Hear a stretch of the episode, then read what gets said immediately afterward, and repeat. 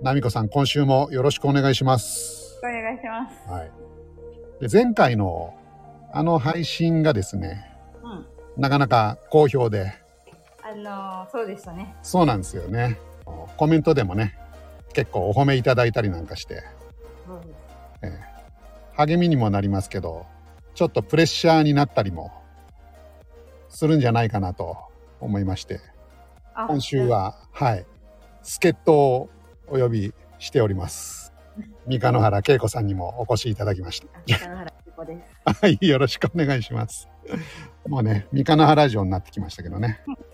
よろしくお願いします。よろしくお願いします。お願いします。恵子さんもあのー、三日野原で、はい、奈美子さんと一緒に滝をね探していただいて、はい、はい、いろいろありがとうございます。ありがとうございます。今回また返事をいただいておりますので、その辺からちょっと入らせていただきたいと思うんですけど、よろしいでしょうか。あの久本先生にちょっと恵子さんに説明すると、竹の周期、花が咲く周期がろくじゅうななねんだっていうのに、えっと、部長が気づいて、それが素数であると。ということをあのスクープネタとして送られた。あ、その周期が素数であるということを久本先生にご報告。そうなんです。これ素数であるっていうことは何か意味があるんじゃないかと、先生どう思いますかっていう、まあそういったメールをしたんですね。すごいよ、もうにかいめですよこの東京サイエンスラボ御用達大学ですからね、東京大学はもうレギュラーか。そう、そうですねはい、もう僕らね、東京大学と太いパイプができたと言っても過言ではないよ。そうですね、はい、それで、えー、妄想地区の周期がろくじゅうななねん周期であって、これが素数であるということと、セミの周期がじゅうさんねんとかじゅうななねんで、これも素数であるということについて、うん、まあ、ちょっと先生に聞いてみたんですね。どう思いますかと。そしたら返信をいただきまして素数との関係面白いですね。竹の種類によってはよんじゅうはちねん、ろくじゅうねん、ひゃくにじゅうねん周期もあるので、素数だけではなさそうですが、点々点とはい、僕ら知ってたのはひゃくにじゅうねん周期とね、うんうん、ろくじゅうななねん周期、それだけだったんですけど、久本先生は他の竹の種類の周期もご存知で、例えばよんじゅうはちねんとかろくじゅうねんとかひゃくにじゅうねんっていうのがあるんですよということを今回教えていただいたんですね。なんかちょっと共通性ありませんか。よんじゅうはち、ろくじゅう、ひゃくにじゅう。年女ですそうですね、あのー、じゅうにの倍数ですよね。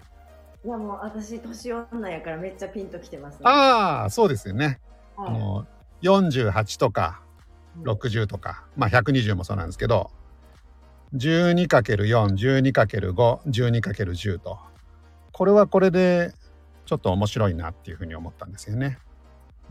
よんじゅうはちねん周期で花が咲く竹があるってことですか。そうですね、あの竹の種類って日本にある竹だけでもごひゃくしゅるい以上あるらしいんですよ。すごいな。そうなんです。で、そのうちのマダケとかハチクはひゃくにじゅうねん周期で、妄想地区がろくじゅうななねん周期で、まあ他にもよんじゅうはちねんとかろくじゅうねんとかあるんですよっていう、ろくじゅうななねんの確かに素数だけど、まあそれってどうなんですかねっていう感じの、まあ、返信をいただいたと。てんてんてんてんてんてんと。まあただ僕はね、あのー、これってあのー、やっぱろくじゅうななねんっていうのは偶然じゃないような気がするんですよね。うん、あと、うんうん、他の周期が干支で回ってる、まあじゅうにねん周期で回ってるっていうのもなんか意味があるのかなって思ってるんですけど。まあ、この辺はね、またちょっと研究してみないとわからないかなと。じゅうにねんは意味があります。そうですよね、私はもうそれは絶対意味があると思う。はい。あの、もともとひゃくにじゅうねん周期の時にも奈美子さんはそこのところを指摘されてましたね。今回よんじゅうはちねんとかろくじゅうねんっていう竹もあるということで、ますます奈美子説がですね、これ強化されたと言っても過言ではないと思います。調べます。ありがとうございます。このじゅうにの意味をじゃあぜひ今後追っていきたいところですね。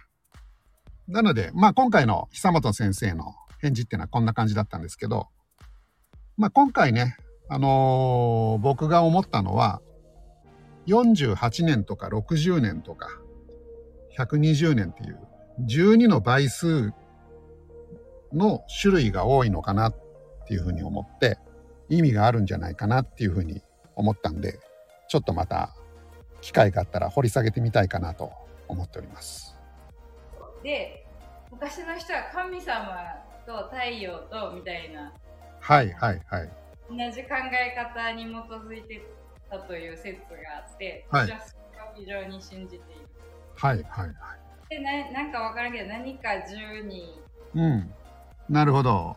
まあ、人間は太陽を神様だと思って、うん、そのじゅうにっていうのを大事にしてるけど、生き物も意外とそうなんじゃないかっていうことですかね。今日話す内容もちょっとそれに通じる感じがするかなと思ってるんですけど、今日はですね、あの天動説と地動説の話をしたいなと思っております。亀。あやっぱりこの絵に目がいきますよね。蛇がいて、まあ、亀がいて、ゾウさんが乗っている、はい、ゾウの上に地球がの半分があって、はい、さらにまた象がいて雲を持ち上げ、象がいて雲を持ち上げ、ピラミッドみたいなのがあって、その上にピカピカ太陽みたいなのがあって、そうですね、コブラ的な、コブラ、これヘビかなみたいなものが、うん、目の下でとぐろ巻きつつ、はい、顔と尻尾でぐるっとこう円を描くように自分の尻尾を噛んでる、はい、という絵ですね。そうですね。これあの古代のインド人があの世界っていうのはこういう形をしてるんじゃないかというふうに思ったらしいですね。こっちの方が楽しい、楽しいな。めっちゃファンタジーよね。こっちの方が楽しい。ちなみに皆さんって子供の頃地球の形とかなんか考えたことってあります？太陽が動いてるって思ってましたね。あ、そうですよね。地球は私のいるところはまっすぐな地面が続いてる、そこに道があって、はいはいはい、空見たら、はい、太陽が太陽ができて、はい、隠れて夜になるから、はい、太陽が私の周りを回ってるみたいな、うんうん、はい、そうですよね。普通にそう思いますよね。で、僕もねそう思ってました。太陽とか星とか月が動いてるんだと。この地球が球である、地球が動いてるんだっていうのは、僕子供の頃に学校で友達が急にお前知ってるかみたいな感じでそういうことを言い始めたんですよ。まあその時のことを覚えてるんですけど、えー、まあすごい衝撃を受けましたね、それ。衝撃ですよね。地球が動いてる。はい、でやっぱりね、この絵みたいにさすがに亀がいてとか象がいてっていうのは思わなかったけど、ボールみたいに丸いんだったら端っこの人とか落っこっちゃいしたりしないのかなとか。ああ、そうですね。はい。逆さまになってる人がいる。いるっていうのも不思議ですよね。うん。けいこさんはね、だってその頃逆さまだったかもしれないじゃないですか。逆さまの国にいましたね。ですよね。そう、日本の真裏に。はい。そういたんですね。ブラジルの人。そうだから地球をほ日本から掘っていったらブラジルに行くよみたいな感じのことをよく言ってましたけど。あ、言ってましたか。そう言ってましたね。そうですよね。だからで、その日の帰り道にあのー、試しにジャンプしてね、うん、どれぐらい自分が動くのかっていうのを実験しました。ああ、自分がジャンプしたら地球が、はい、地球が動いてるのかどうかっていうのを確かめようと思って。サイエンスコミュニケーションですか。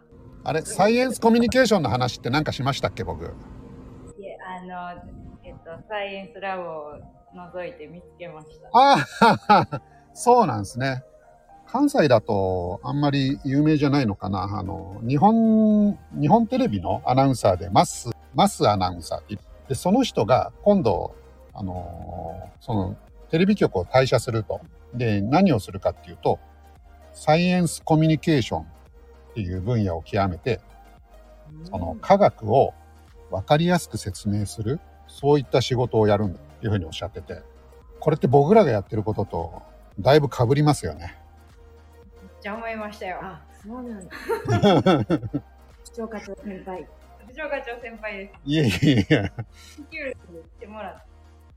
そう、だから、まあ一回お呼び、お呼びしてみましょうか、じゃあ。呼ぶ予定の人がいっぱいいる。マス君どうなんだいと。そう、宇宙飛行士のジョニーさん。そうですね。呼ぶ予定の人がいっぱい出てきますね。絶妙の人脈がすごい。いや、人脈誰も呼べてないんですけど。でもなんか呼べそうな期待感すごい。すごい。本当かってほ、それがさ、なんか部長の場合こうなんか本気やなっていう。うん、とりあえず手紙は書きますもんね。まあとりあえずね、でも呼ぶ呼ぶ詐欺ですよね。で、えっと今回天動説と地動説っていう話をするにあたって登場人物がふたりいるんですね。あの、コペルニクスっていう人とガリレオ。ガリレオ聞いたことありますかね。聞いたことありますね。ですよね。なんとなくどっちがどっちだかわかんないけど。ガリレオが髪の毛長い方。ガリレオ？うん。髪の毛長いのはニュートンかな。すいません。髪が出ますね。この二人っていうのは地動説。本当は地球が動いてて、あの星とか太陽は動いてるように地球中心に見えてるだけには な, なんじゃないですかと。言い始めたと。科学の歴史の中ではこれまでの世界観とか宗教のね考え方と合わない発見をしてしまうことっていうのはよくある。例えばダーウィンっていう人、生物の進化論、生き物は進化してるんだっていうことを発見したの人なんですけど、その進化論を思いついてから発表するまでにじゅうねん以上発表しなかったんですよ。まあ、これなぜかっていうと、これ発表しちゃうとやっぱ教会が大変なことになると。あ、アダムとイブちゃうんかみたいな。そうですそうですそうです。そういうことです。あの、もともとあの神が人間を作ったんですよっていう、うん、まあそういった教えがね、その宗教の中であってみんなそれを信じてきたのに、まあ神がいるいないは置いといて、でも人間ってのはもともとまあ猿みたいなものからどんどん進化していったんだと。いうのがダーウィンの、まあ、理論の核心なんですけど、そうすると神って何なのっていうことになるじゃないですか。もう思いついてはいたんだけど発表まで慎重だったと。で、同じようにですね、コペルニクスっていう人も地動説を思いついてからさんじゅうねん以上発表しなかったんですね。もう最後に言っとかなみたいな感じになるかも。そうですね。死ぬ前にこれだけは言わしてくれということだったかもしれないですね。じゃあいよいよですね、えー、ちょっと天動説地動説の話をしたいんですけど、まあ、まず正解の話からしちゃいますと、先ほどね恵子さんがあの太陽が地球の周りを回ってるんじゃないかって思ったということなんだけど、実は太陽の周りを地球が回ってるんですよね。太陽の周りを地球が回ってる。あ、はいはい。それが教科書で習いましたね。そうですよね。はい。で、同じように火星とか水星とか金星とかあるんですけど、そいつらも太陽の周りをぐるぐる地球と同じように回ってると。さらに地球はいちにちにいっかい回転する。まあこれも今はなんとなくわかりますよね。最近ね、朝起きたときに、はい、めっちゃフラフラっとはい、右の方に行ってしまうっていうあの現象が起きるんですけど大丈夫ですか？大丈夫ですか？それそれは自転と関係あるんかなって。あー、まああんのかもしれないですね。毎回西の方に行っちゃうってことはね、なんかね、まっすぐじゃなくてね、こう、はい、カーブ描くように右の方に行ってしまうっていう、ね、おー、これはもしかしたらあれ新しいなんか物理の法則かもしれないですね。あ、物理の、はい、朝起きたら右に行くっていうことそれは宇宙的な何かのあれとちゃんと噛み合ってるんじゃないですか、ね、そうかもしれないです。水が流れていく北半球と南半球の湯でいうところの、はい、蛇口から出た水がぐるぐるぐるぐるって回って方向にけいこさんも回る、うん、そうかもしれない何しろけいこさんはあれですかね、南半球育ちだから、はい、その辺がまたね、日本の環境ではちょっとそういうことになってしまうのかもしれないね。はい。で、えっと、まあちょっと話を戻しますと、で古代から地球が中心になって周りの天体が動いてると普通に考えられてたわけですよね。別に地球が中心だとか僕らが物事の中心だっていう考え方をしたくてそうしたんじゃなくて、まあ普通に見てたら単純にそうだよねっていうふうに思ったっていう。ただ、えっと、古代の人たちの中でも紀元前さん世紀頃、アリスタルコスっていう人がいるんですけど、この人はあの太陽、太陽があって、その周りを地球とか他の星たちが回っていると。で、地球は自転してるんじゃないかっていうことを、もうすでに考えてた人ってのはいたんですね。あ、このにせんにじゅうにねんの常識を。そうなんです。紀元前。はい。紀元前にひゃくはちじゅうねんの頃に。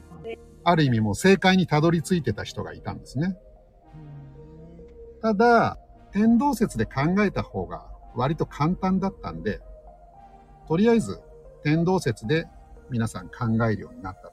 ずーっともうせんはっぴゃくねんぐらい天動説ってのは信じられてきたんですけど、だんだんいろんなものが進歩していくと、説明しづらいようなデータがいろいろ出てきたんですね。で、えー、いよいよ、まあ、コペルニクスっていう人が登場するんですけど、あの種子島に鉄砲が到着した頃ですね。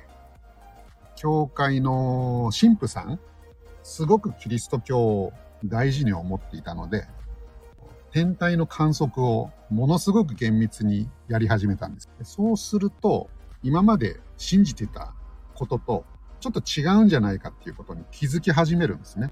このコペルニクスって人、紀元前にひゃくはちじゅうねんにギリシャ地動説に気づいたアリスタルコスっていう人の考え方も知ってたんですね。